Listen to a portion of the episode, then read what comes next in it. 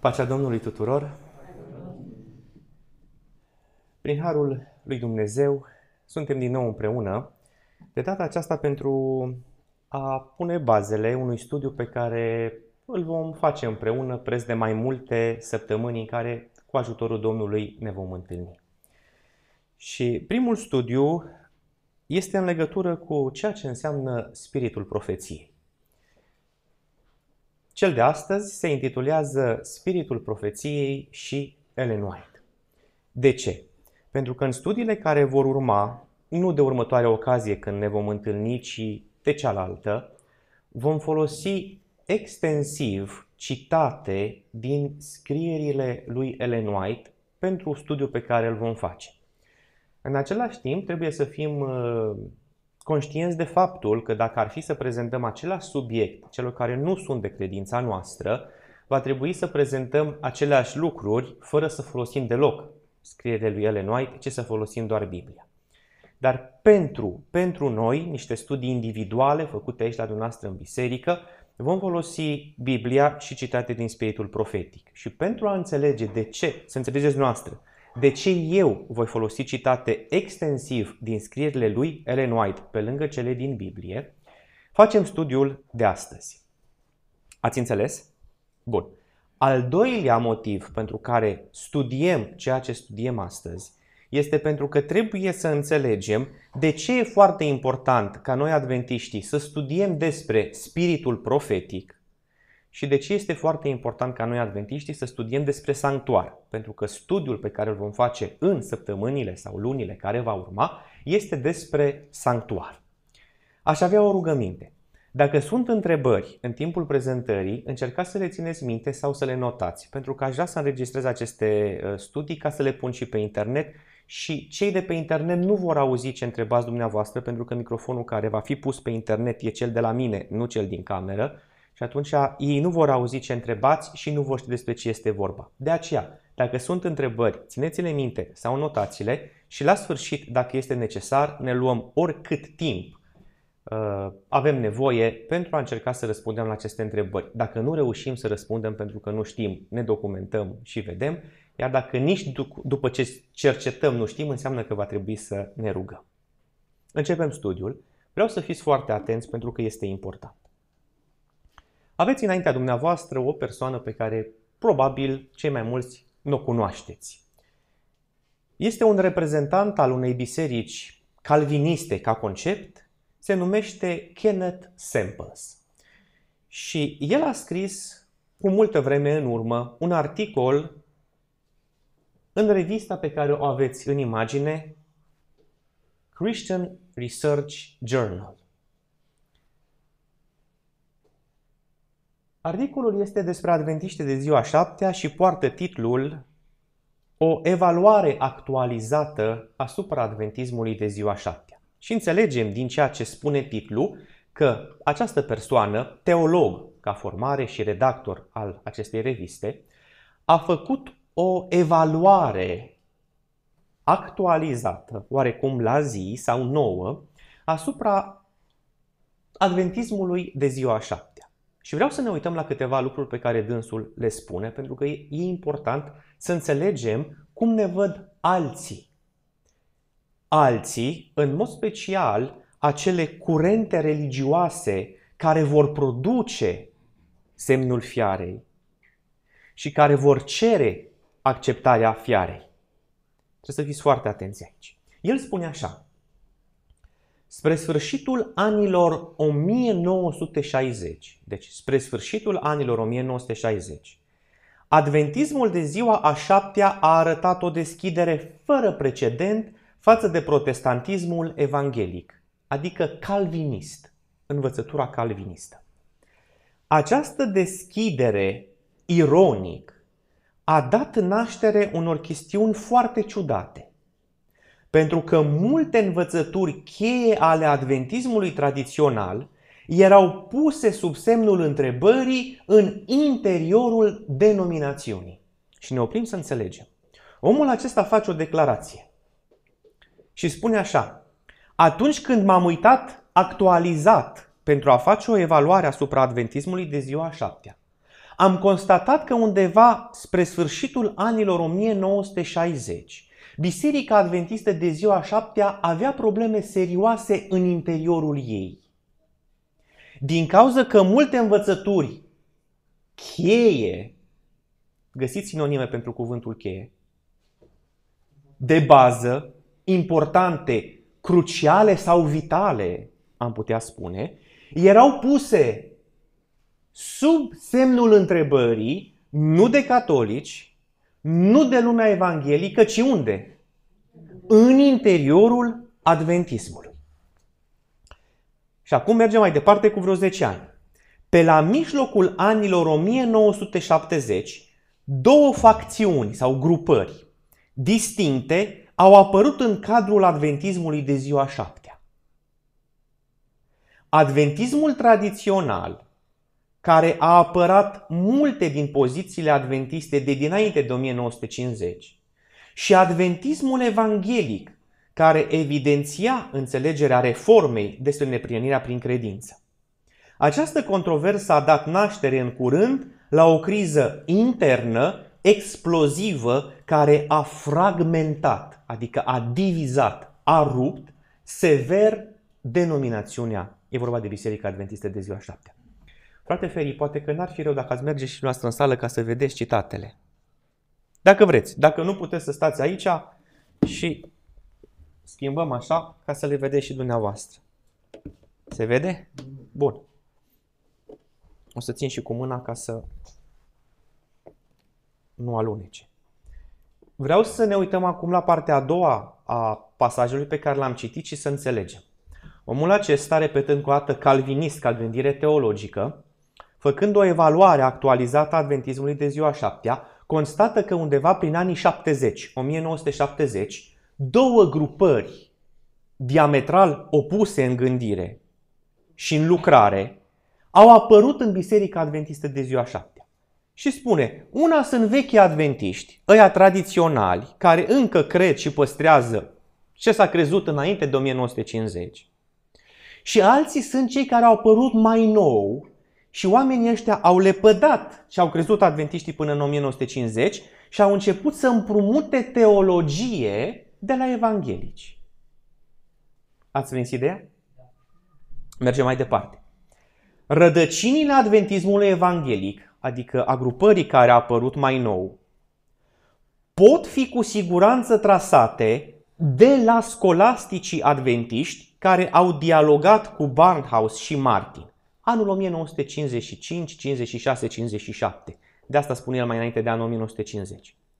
Când Questions on Doctrine, o carte publicată de Conferința Generală în 1957, fiți atenți, a repudiat doctrinele tradiționale atât de comun susținute ca natura păcătoasă a lui Hristos, extremele literale ale sanctuarului ceresc, și scrierile lui Ellen White ca autoritate doctrinală infailibilă au fost puse bazele vitale pentru cei care vor purta mai târziu torța pentru această mișcare de reformă. Și ne oprim, că e foarte important. Rădăcinile adventismului evanghelic, recitim, pot fi cu siguranță trasate la momentul în care adventiștii au început să dialogueze cu calviniștii. Asta este ceea ce spune Kenneth Samples. Când Questions on Doctrine, o carte publicată de administrația conferinței generale, fiți atenți la cuvinte, a repudiat, adică a lepădat, a renegat, a aruncat doctrinele tradiționale atât de comun susținute ca și pentru astăzi și ce va urma ne interesează cele două. Faptul că sanctuarul ceresc nu e literal, ci e simbolic, și faptul că Ellen White nu are autoritate doctrinală. Deci fiți atenți. Un om care se uită în istoria Bisericii Adventiste nu neapărat are dreptate. Dumneavoastră veți stabili dacă are sau nu are dreptate. Și eu stabilesc dacă are sau nu are dreptate în privința noastră, ca indiviz și ca biserică. Dar el când se uită la Adventistul de ziua, Adventismul de ziua șaptea, constată că începând cu anii 50 se întâmplă ceva în Adventism. Acolo sunt niște rădăcini de unde îi găsim pe noi adventiști care repudiază niște învățături. Și printre învățăturile repudiate este sanctuarul literal și autoritatea scrierilor lui Ellen White. Asta este constatarea calvinistului Kenneth Samples. Eu trebuie să văd dacă omul acesta are sau nu are dreptate. De ce? Pentru că dacă cumva are dreptate, toate încercările noastre de misiune, de a uni adventismul, de a face ca lucrurile să fie roz în adventism, n-au cum să funcționeze. Pentru că noi în mijlocul nostru suntem fragmentați ca gândire teologică, ca formare teologică. Și fiind diferiți în gândirea teologică, adică ceea ce este Evanghelia, noi vom fi diferiți în misiunea, în evangelizarea pe care o vom face. Și e foarte important. Da? Și acum fiți foarte atenți, citesc de la partea cu galben, să zicem, în jos, pentru că până aici am explicat. Deci, după ce rădăcinile vin de prin anii 50 de la dialogul acesta și se formează cele două grupări, fiți foarte atenți, se pun bazele vitale pentru cei, adică pentru teologii și pentru membrii adventiști, care vor purta mai târziu torța pentru această mișcare de reformă. Și acum opresc puțin. Când dumneavoastră auziți mișcare de reformă, la ce vă gândiți? La așa cineva care stă, se uită. Ce înseamnă reformă? Activ, luptă. Deci ceea ce observă omul acesta aici este că oamenii aceștia, adventiștii evanghelici, care au repudiat sanctuarul literal și autoritatea spiritului profetic, au dus o viață activă de reformă în biserică. Adică ce au vrut să facă? Să schimbe, să transforme, să dărâme ce credeau ei că este greșit și să pună în locul lor ceva nou. Deci e ceva activ. Acum întrebarea este, dacă ceilalți adventiști tradiționali au înțeles că ceea ce fac acești reformatori este greșit, Răspunsul lor cum trebuie să vină în fața unei astfel de avalanșe reformatoare? Trebuie să fie pe aceeași măsură ca putere, ca activitate și ca interes. Niciun adventist nu poate să zică, pe mine nu mă interesează asta. Se bat teologii între ei. Da, s-or bătea zei între ei în mitologia greacă, dar bătălia dintre zei în ceruri afectează omul pe pământ, corect? Corect? La fel este și aici. Bătălia teologilor care învață pastorii la școală are ca rezultat transformarea gândirii noastre într-o direcție sau în cealaltă. Fostul, și acum citesc mai departe, deci după galben ce am citit până la reformă, fostul editor al publicației Evangelica, îl vedeți? Evangelica, așa s-ar traduce. Ellen Crandall comentează semințele acestei mișcări, adică a adventismului evanghelic, au fost plantate în interiorul denominațiunii prin cartea Questions on Doctrine în 1957. Iar solul a fost udat de lucrările publice ale unor oameni ca Roy Allen Anderson, H.M.S. Richards, senior, Edward Heppenstall, despre care spun paranteză ce zice un istoric adventist, este primul teolog adventist de renume care a negat posibilitatea desăvârșirii. Desmond Ford, asupra căruia vom sta astăzi, Smuts von Royen, nu știu cum se pronunță, și alții. Dar dacă, veți, dacă vă veți uita aici, veți găsi numele mari ale adventismului. Anderson a fost unul din autorii Questions on Doctrine. Desmond Ford a fost profesor la Avondale în uh, Australia și la Pacific Union College în America, în același timp în care și Dennis Priby preda acolo. Da. Uh, Robert Brinsmith este iarăși un nume foarte, foarte important în istoria adventistă. Nu intrăm în ele. Citim mai departe, e foarte important să înțelegem. Această mișcare, adică adventismul evanghelic, o mișcare de reformă, a început să crească și să se dezvolte în timpul anilor 70. Principalii ei purtători de cuvânt fiind doi teologi adventiști australieni pe nume Robert Brinsmith și Desmond Ford. Deci, din nou, un calvinist se uită în istoria adventismului și spune doi mari promotori în anii 70 ai adventismului evanghelic au fost Robert Brinsmith și Desmond Ford. Îl lăsăm pe Brinsmith deoparte în studiul nostru, ne interesează Ford pentru că a fost profesor la două institute teologice adventiste.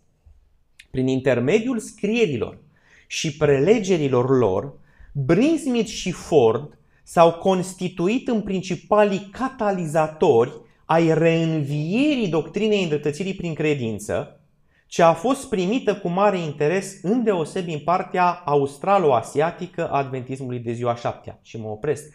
Nu e vorba de solia John Swagner de la Minneapolis. E vorba de conceptul calvinisto-augustinian protestanto-catolic al soliei îndreptățirii prin credință. Mișcarea a primit sprijinul îndeosebi a unor pastori tineri adventiști, al unor seminariști și laici adventiști. Pe lângă aceștia s-au mai remarcat un număr de teologi adventiști americani care și-au arătat simpatia față de poziția inițiată de Brinsmith și Ford. Și ne oprim puțin. Hai să citim ce spune Desmond Ford într-o lucrare intitulată Pe drumul spre Glacier View, confesiunile unui eretic. La Glacier View, biserica a semnat actul de condamnare uh, a lui Desmond Ford și l-a dat afară din lucrare. Ce spune el despre istoria vieții lui în legătură cu ceea ce noi studiem? Dar a fost o umbră asupra viitorului meu, vorbește de momentul în care pleca la un moment dat din Statele Unite spre Australia. Am descoperit că gânditorii adventiști proeminenți din Statele Unite au respins anul 1844 și judecata de cercetare. Deci el a stat o perioadă în Statele Unite. Și în timp ce era în Statele Unite a observat că câțiva gânditori adventiști proeminenți profesori pastori, au respins anul 1844 și judecata de cercetare, pentru că asta merg mână în mână cu respingerea sanctuarului literar. Iar eu mă întorceam să conduc departamentul de teologie de la Avondale. Deci începuse să aibă probleme. Cum e corect? Interpretarea adventistă tradițională cu privire la sanctuar, dar și ele White e corectă? Sau e corectă interpretarea asta nouă?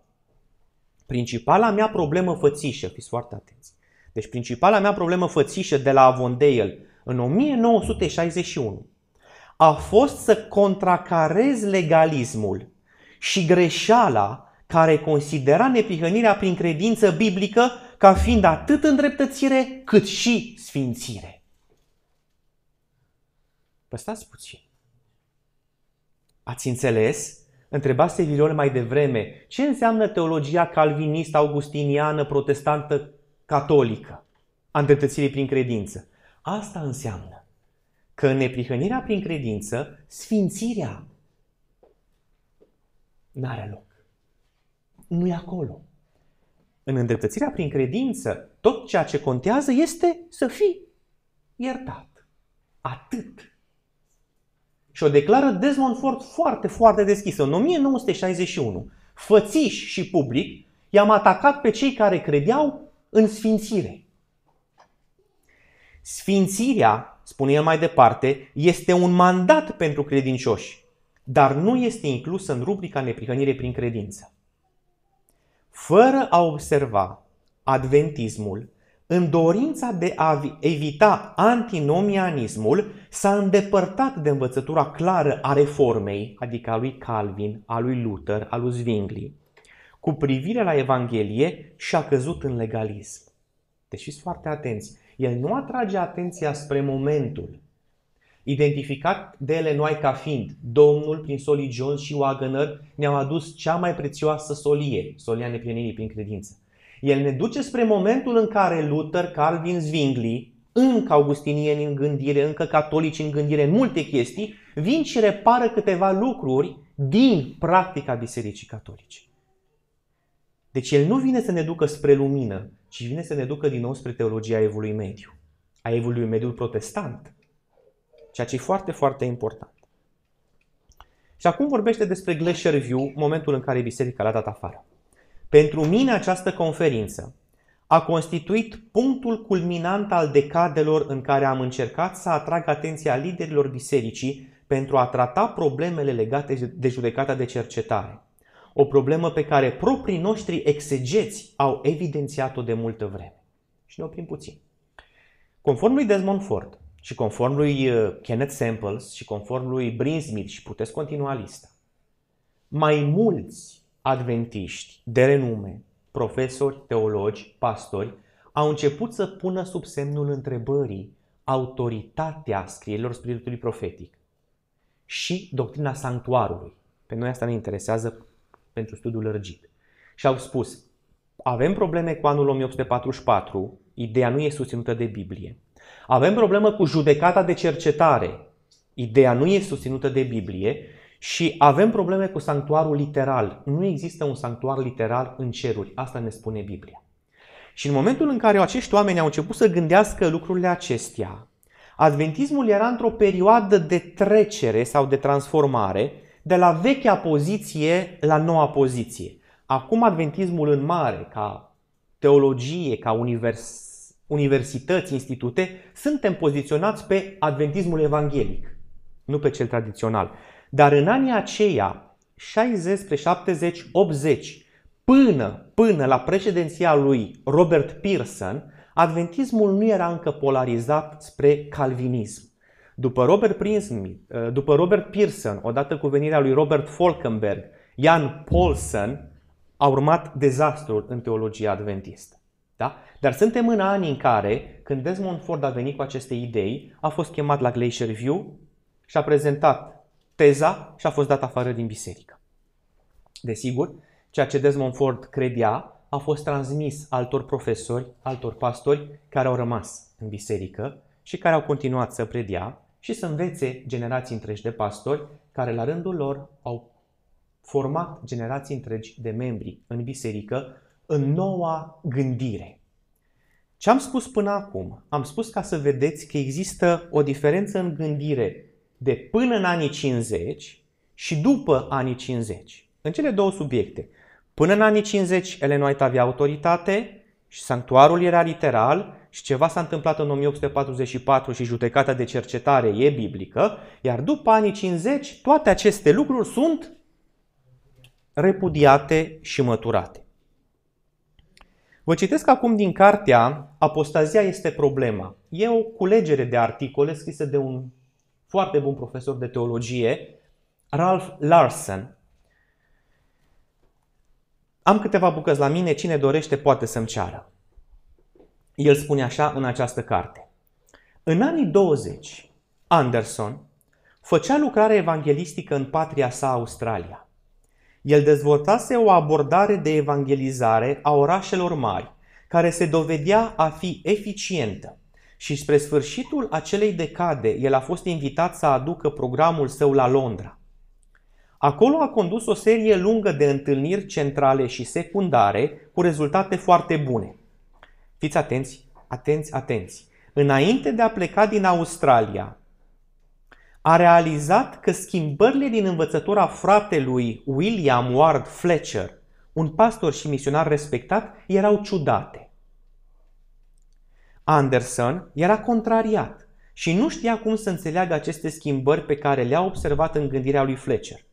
În timp ce era în Londra, Anderson a primit un mesaj precum că Louis Conradi, fostul lider al Bisericii Diviziunii Europene, da, care mai târziu a apostaziat, dorea un interviu cu dumnealui. Anderson a mers la casa lui Conradi și a ascultat cu imire cum își descria planurile de organizare a unei biserici separate. Dacă mi te vei alătura, a zis Conradi, te voi face episcop al întregii Anglii.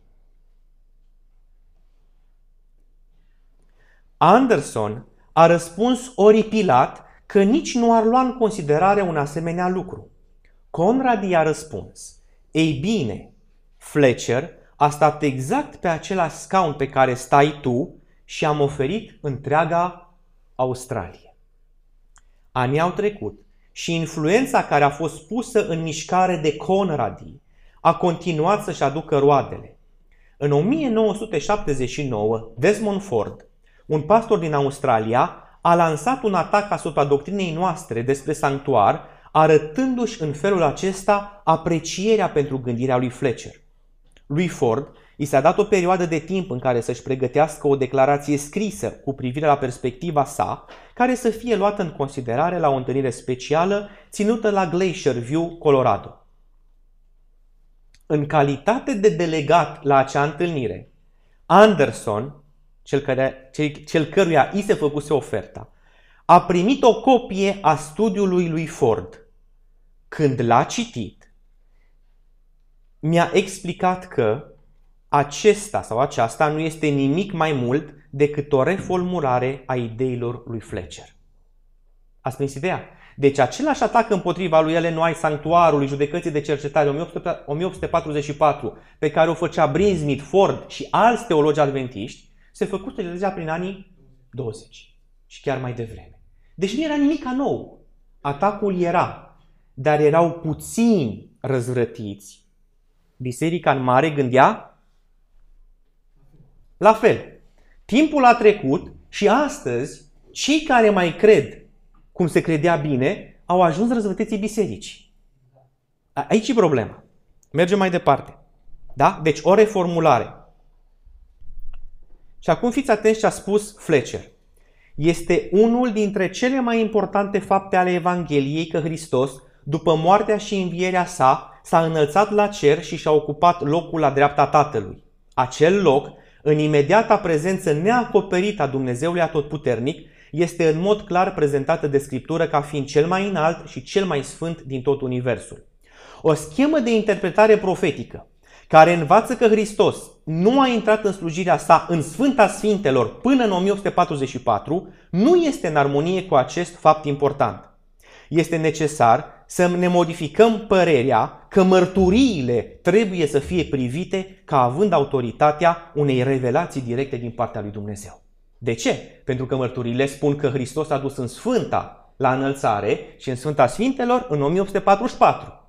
Și atunci Fletcher vine cu ideea, trebuie să dăm la o parte mărturiile ca autoritate spirituală din partea lui Dumnezeu și să acceptăm teologia calvinistă, catolică, evanghelică și protestantă și cum vreți, că nu s-a întâmplat asta. Mă opresc puțin, e foarte important să înțelegem. V-am spus la început că urmărim astăzi și în studiul pe care îl vom face două chestiuni. Autoritatea scrierilor lui Ellen White și subiectul sanctuarului. Corect? Bun. Uitându-vă la acest citat, înțelegeți de ce e foarte important ca atunci când studiem sanctuarul să studiem și autoritatea lui Ellen White împreună? Pentru că nu poți da la o parte subiectul sanctuarului decât dacă dai la o parte scrierile lui Ellen White. Fletcher a făcut asta, Fletcher a făcut asta, Desmond Ford a făcut asta. Și e foarte important pentru noi să zicem și să înțelegem care este poziția corectă a Bibliei cu privire la Ellen White și cu privire la sanctuar. Și asta vom studia în ocaziile viitoare cu sanctuarul. Cu Ellen White vom finaliza astăzi. Citesc încă ceva din uh, confesiunile unui eretic. Un alt factor în răsturnarea curentă de situație este schimbarea atitudinii adventiștilor de ziua șaptea față de romano-catolicism. Doctorul în teologie Reinder Bruinsma, un lider al bisericii, a publicat materiale și a ținut seminare sfătuind că adventiștii sau că adventiștii ar trebui să schimbe înclinațiile teologice pe care le au împotriva romano-catolicismului, bazat pe exegeza lor asupra cărților Daniel și Apocalipsa. O mare parte din exegeza noastră asupra cărților Daniel și Apocalipsa trebuie să fie revizuită. Opinia că Statele Unite sunt prezise în Apocalipsa 13 este contestată și cu siguranță va muri. Vreau să observați un lucru. Nu doar cu Ellen White au avut probleme, nu doar cu sanctuarul au avut probleme, ci cu efectiv modul adventist de înțelegere a profețiilor.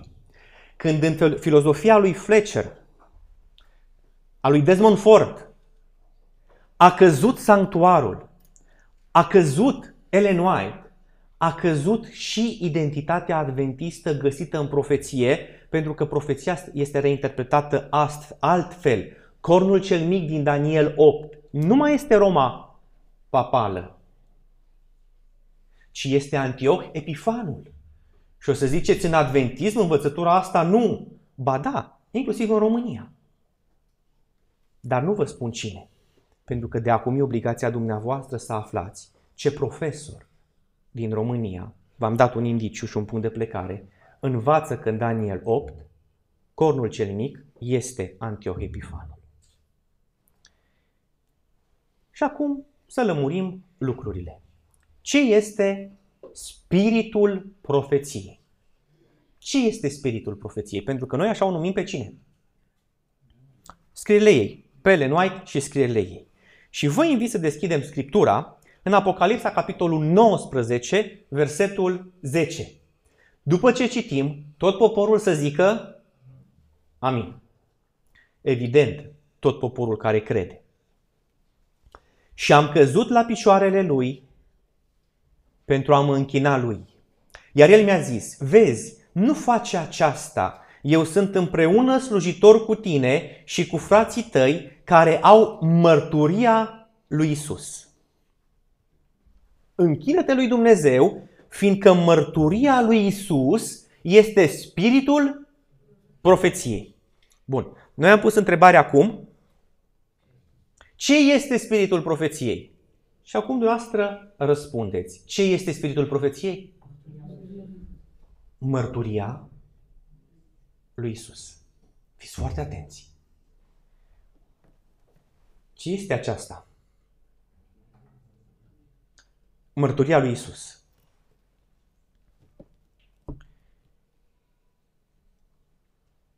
Și apare Joseph Smith. Știți cine e Joseph Smith? Fondatorul Bisericii Mormonilor, profet. Nu, nu, profet, că sunt și profes falși, tot profesional. Și eu, eu trebuie să zic dacă el are mărturia lui Isus. Sau nu are. Nu trebuie să-mi spună altul dacă are sau nu are. Trebuie să spun eu dacă are sau nu are. Adică eu pe baza experienței mele cu Dumnezeu, eu pe baza trăirii în neprihănirea lui Isus Hristos, să pot să spun despre un om care se declară profet, care sau nu are mărturia lui Isus. Și pot să spun asta despre Ana Rice, o femeie care pe timpul lui Ellen White a fost făcută profet. Și până la urmă și ea s-a declarat profet. Și trebuie să știu să spun același lucru despre cine? Despre Ellen White, despre Dezescalantes și cei care o susțin. Dar revenind la subiectul nostru, Ellen White, eu trebuie să știu să spun dacă găsim în scrierile lui Ellen White ce? Mărturia lui Isus. Pentru că dacă eu atunci când deschid spiritul profetic, zic eu, sau când deschid cărțile lui Ellen White și citesc în ea, în scrierile ei, că sanctuarul este literal, trebuie să zic, dacă ea a zis aceasta, ca fiind mărturia lui Isus. Sau a zis-o de la ea. Pentru că dacă a zis-o de la ea, putem să aruncăm. Dar dacă e mărturia lui Isus, nu ne putem permite să ne jucăm cu mărturia lui Isus. De ce? Și înainte de de ce, am zis despre sanctuarul literal, dar la fel este vorba de judecata de cercetare, despre anul 1844, despre autoritatea ei, despre cine-i fiara, despre cine-i fiara a doua, despre cine dă legea duminicală. Și apropo, Adventismul în momentul de față este într-o situație uh, dificilă. Foarte dificilă. Pentru că suntem atât de divizați în ce privește modul în care gândim.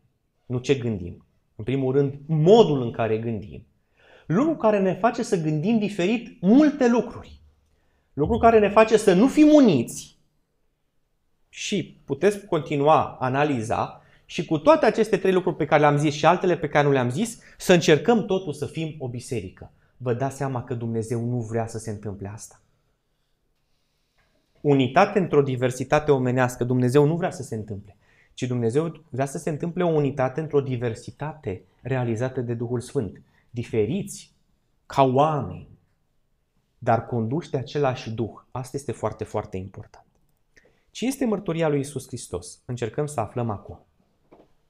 Dacă copiii tăi vor păzi legământul meu, spune Psalmul 132 cu 12, și mărturia mea cu care îi voi învăța, copiilor de asemenea vor ședea pe tronul tău pentru totdeauna. Ce este mărturia?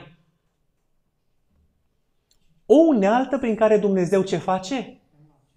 Te învață. Deci dacă mărturia spune ceva despre sanctuar, cum e, literal sau neliteral, dacă mărturia spune ceva despre anul 1944, dacă mărturia spune ceva despre judecata de cercetare, dacă mărturia spune ceva despre ea însăși și sunt de la Dumnezeu toate astea, care e scopul lor? Să mă învețe. Bun. Dar dacă mărturia spune ceva și eu interpretez altfel, ce rezultat va fi în viața mea? Ce resping eu? Resping învățătura, adică resping mărturia, adică resping spiritul profetic. Adică îmi resping propria mântuire. În timp ce vin la biserică ca să o caut. Nu știu dacă cei cu schizofrenie sunt mai bolnavi de atât. M-ați înțeles ce am zis? Deci nu știu dacă niște oameni schizofrenici sau ipocriți sunt mai bolnavi de atât. Adică să vii la biserică, să-ți cauți mântuirea, în timp ce tu îți respingi mântuirea, respingând ceea ce Dumnezeu, prin Duhul Său, declară. Psalmul 119, versetul 88. Dă-mi viață după bunătatea ta iubitoare Astfel voi păzi mărturia gurii tale. Ce se întâmplă cu mărturia sau ce trebuie să se întâmple cu mărturia? Să fie ce? Să fie păzită, să fie ascultată, să fie urmată. Și din nou revine ce spuneam mai înainte. Nu știu dacă poate exista o situație mai nefericită decât tu să vii la Dumnezeu să-i zici, Doamne, învață-mă calea mântuirii, când tu nu vrei să păzești lecțiile de pe calea mântuirii. Psalmul 19 cu versetul 7. Legea Domnului este desăvârșită, convertind sufletul. Mărturia Domnului este cum? Sigură. Și ce face? Înțelepțind pe cel? Pe cine, fraților? Păi și dacă suntem toți deștepți? Ce ne va face mărturia nouă? Nu ne poate învăța. De aceea trebuie să recunoaștem că în materie de dumnezeiesc, în materie de divin, în materie de spiritual sau duhovnicesc, noi suntem cum? Proști. Este singura șansă de a putea fi învățați. Pe un om deștept nu-l mai învață aproape nimeni nimic. Dar un om care consideră că mai are încă ce învăța, poate să fie învățat. Care e rolul spiritului profetic? Să învețe pe cel prost. Cu curaj, cu curaj. Pe fiecare cum se simte. Nu pe fiecare. Deci îl învață numai pe la care se simte cum este. Sau cum spune Dumnezeu că este. Încă Acela subiect. Ioan 3, 31-34. Repetăm. Ce este spiritul profeției? Mărturia lui Isus. Am văzut că mărturia lui Isus învață, trebuie ascultată, înțelepțește pe cel prost. Adevărat? Mai punem în coată întrebarea. Ce este mărturia lui Isus? Și citim. Ioan 3, 31 la 34. Cel ce vine din cer este mai pe sus de toți mai presus de toți. Cel ce este de pe pământ este pământesc și vorbește ca de pe pământ. Cel ce vine din cer este mai presus de toți. El mărturisește ce a văzut și a auzit. Și totuși nimeni nu primește mărturia lui. Cine primește mărturia lui, adeverește prin aceasta că Dumnezeu spune adevărul. Căci acela pe care l-a trimis Dumnezeu, ce face? Vorbește cuvintele lui Dumnezeu, pentru că Dumnezeu nu-i dă Duhul cu măsură. Frații mei, ce este mărturia lui Isus? Mărturia lui Isus sunt cuvintele lui Dumnezeu date prin Isus cui? Ziceți. Proștilor. Păi da, pe ei trebuie să înțelepțească, pe ei trebuie să-i aducă la mântuire. Ei sunt cei care trebuie învățați. Vedeți, nu vreți să recunoașteți că așa suntem. Nu așa sunteți. Așa suntem. Neștiutor, necunoscător. Și nu vrea să se lase învățat. În sensul ăsta, da? Hai să confirmăm ce am zis ultima dată. Descoperirea lui Isus Hristos, spune Apocalipsa 1, versetele 1 și 2, pe care i-a dat-o Dumnezeu ca să le arate robilor săi ceea ce trebuie să se întâmple în curând. Și le-a făcut-o cunoscută, trimițând-o prin îngerul său la robul său Ioan, care a mărturisit despre cuvântul lui Dumnezeu și despre mărturia lui Isus Hristos, anume tot ce a văzut. Ce e mărturia lui Isus Hristos? Ceea ce Dumnezeu ne descoperă. Încă o dată. Ceea ce Dumnezeu ne descoperă. Balaurul, mâniat pe femeie, spune Cornilescu, aici cred că am pus de cereu, și s-a dus să facă război cu rămășița seminței ei, cu cei care păzesc poruncile lui Dumnezeu și au ce? Ce? Încoată, fraților. Au ce? Adică au Scriptura. Iar dacă ele nu a fost vreodată profet, ce mai au? Scrierile ei. Ați înțeles? Și mai e un aspect legat de mărturia lui Isus sau de Duhul prorociei. Se găsește în 1 Corinteni 1 cu 6. Mulțumesc Dumnezeului meu totdeauna în legătură cu voi pentru harul lui Dumnezeu care vă este dat prin Isus Hristos, pentru că în toate sunteți îmbogățiți prin El, în toată cuvântarea și toată cunoașterea. Așa cum mărturia lui Isus a fost confirmată în voi. Adică declarațiile lui Dumnezeu, ce trebuie să se întâmple cu ele? Să fie declarate în noi. Ce înseamnă asta? Confirmate în noi. Adică cuvântul să lucreze în viețile noastre și gândirea noastră, rostirile noastre și lucrările noastre să fie conforme cui?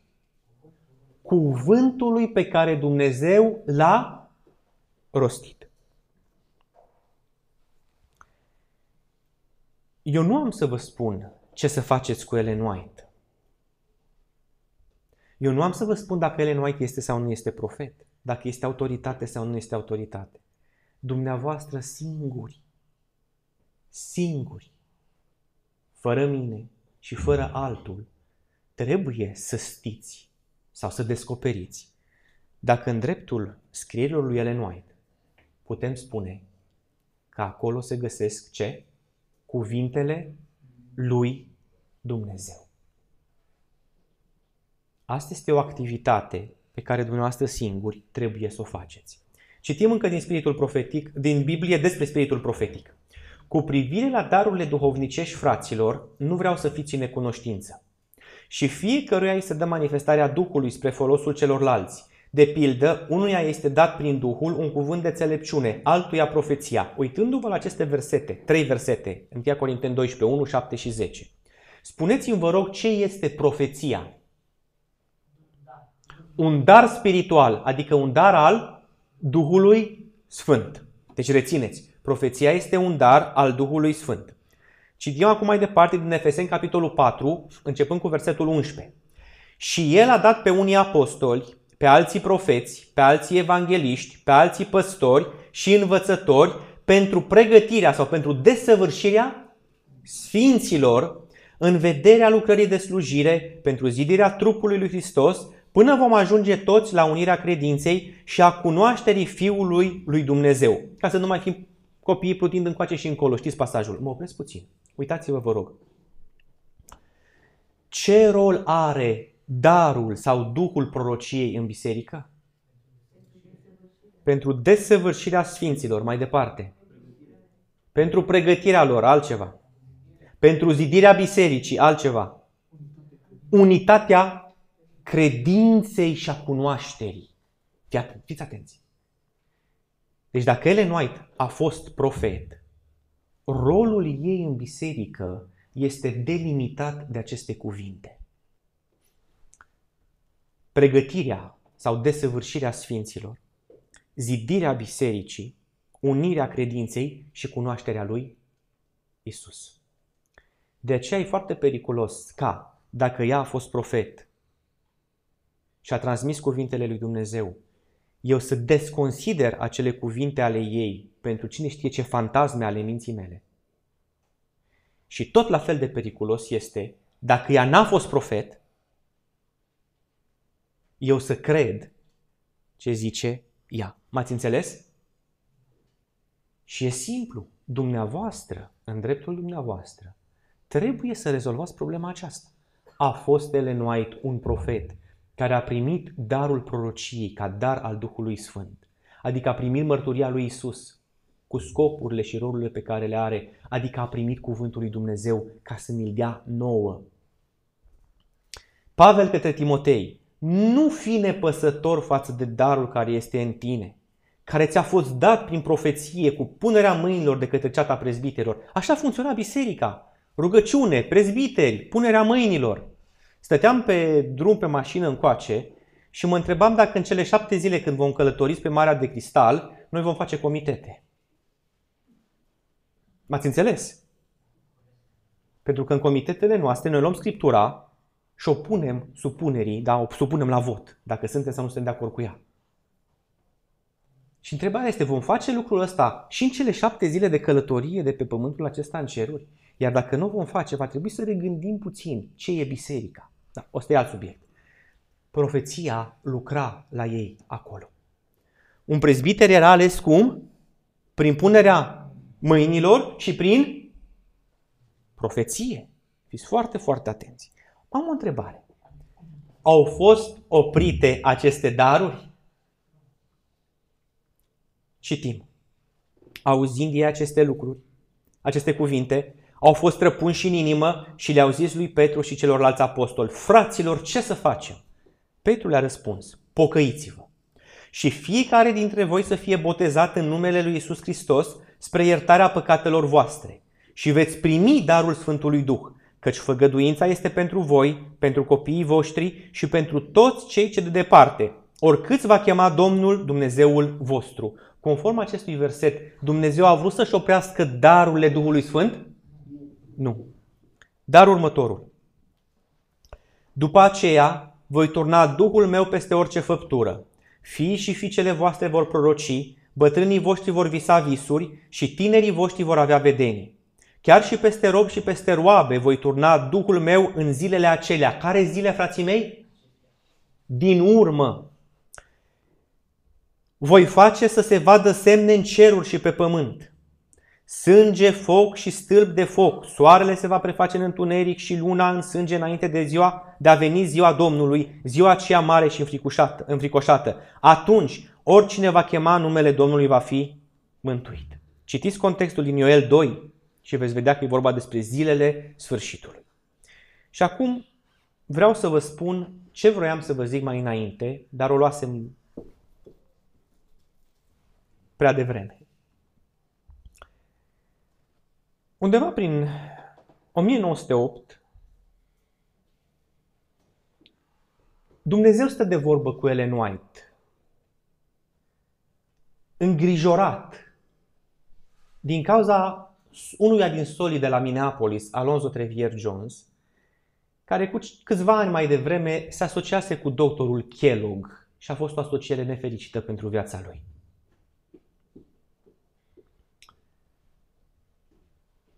Și Dumnezeu prin Ellen White, pentru cei care o consideră pe Ellen White mesagerul lui Dumnezeu, Dumnezeu prin Ellen White îi transmite mai multe mărturii prin care să-l aducă la ascultare de plină de Dumnezeu. El nu apostaziaste de la teologie. El făcea niște acțiuni de răzvrătire. Și una din căile folosite, fiți foarte atenți că e importantă, una din căile folosite de Dumnezeu ca să-l readucă pe Jones în fire este următoarea. Și zice Ellen White într-o scrisoare pe care o trimite pe 25 iulie 1980. Am fost instruită să folosesc discursurile tale printate în buletinul conferinței generale din 1893 și 1897, care conțin argumente puternice în ce privește validitatea mărturiilor și care întăresc darul profeției în mijlocul nostru. Ce a recomandat Dumnezeu să citească? Ce a predicat el în 93 și 97. I-a zis, Jones, tu ai uitat ce ai, ce ai publicat despre spiritul profeției. Recitește. Ăsta e mesajul meu ca tu să fii salvat. Recitește ce ai predicat. Acum fiți atenți ce urmează.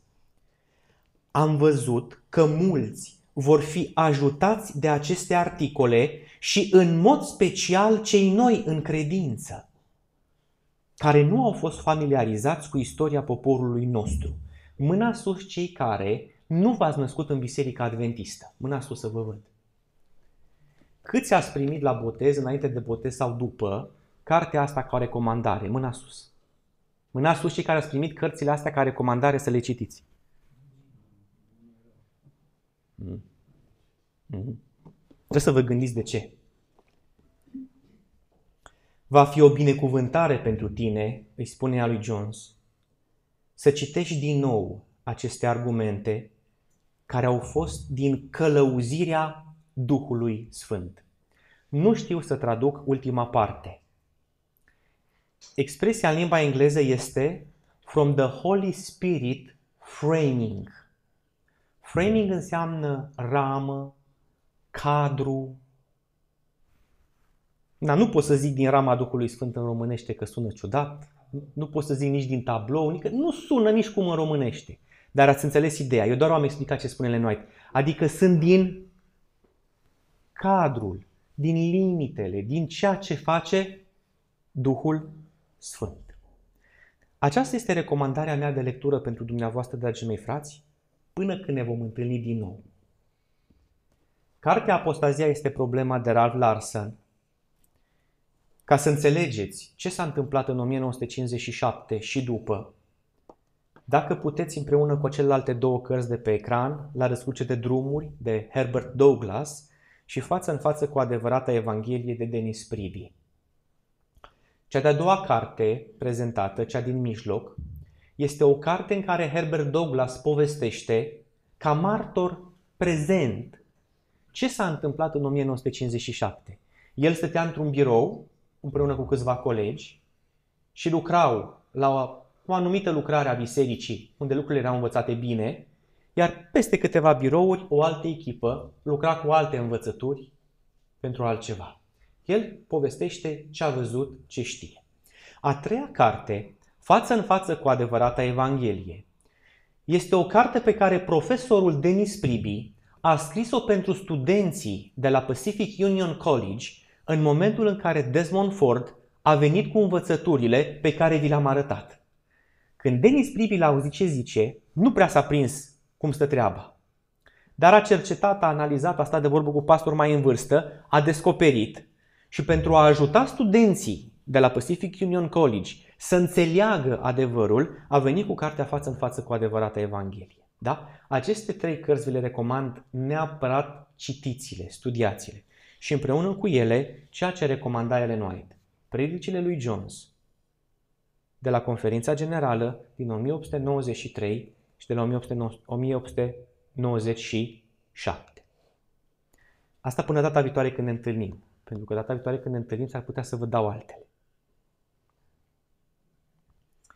Nu vă întreb dacă le citiți, că dacă ziceți da și după nu le citiți, nu, nu este bine. Uh, poate nu tot, poate nu tot. Aici, în cartea asta din 97, e vorba doar de primele două predici. Pentru că doar alea vorbesc despre spiritul profetic. Deci aveți de citit doar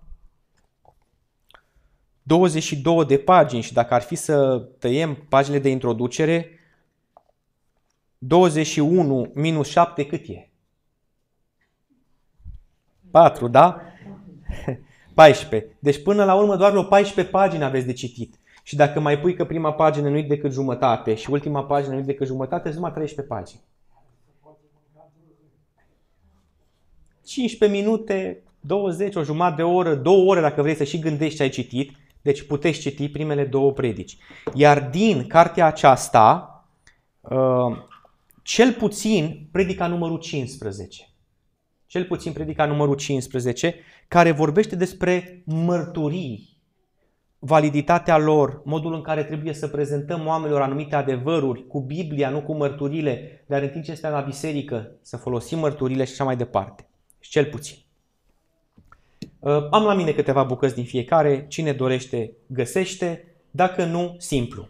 Astea două cărți le găsiți în aplicația 1888 Minneapolis, celelalte trei cărți le găsiți pe site-ul uh, zbulireadventismului.ro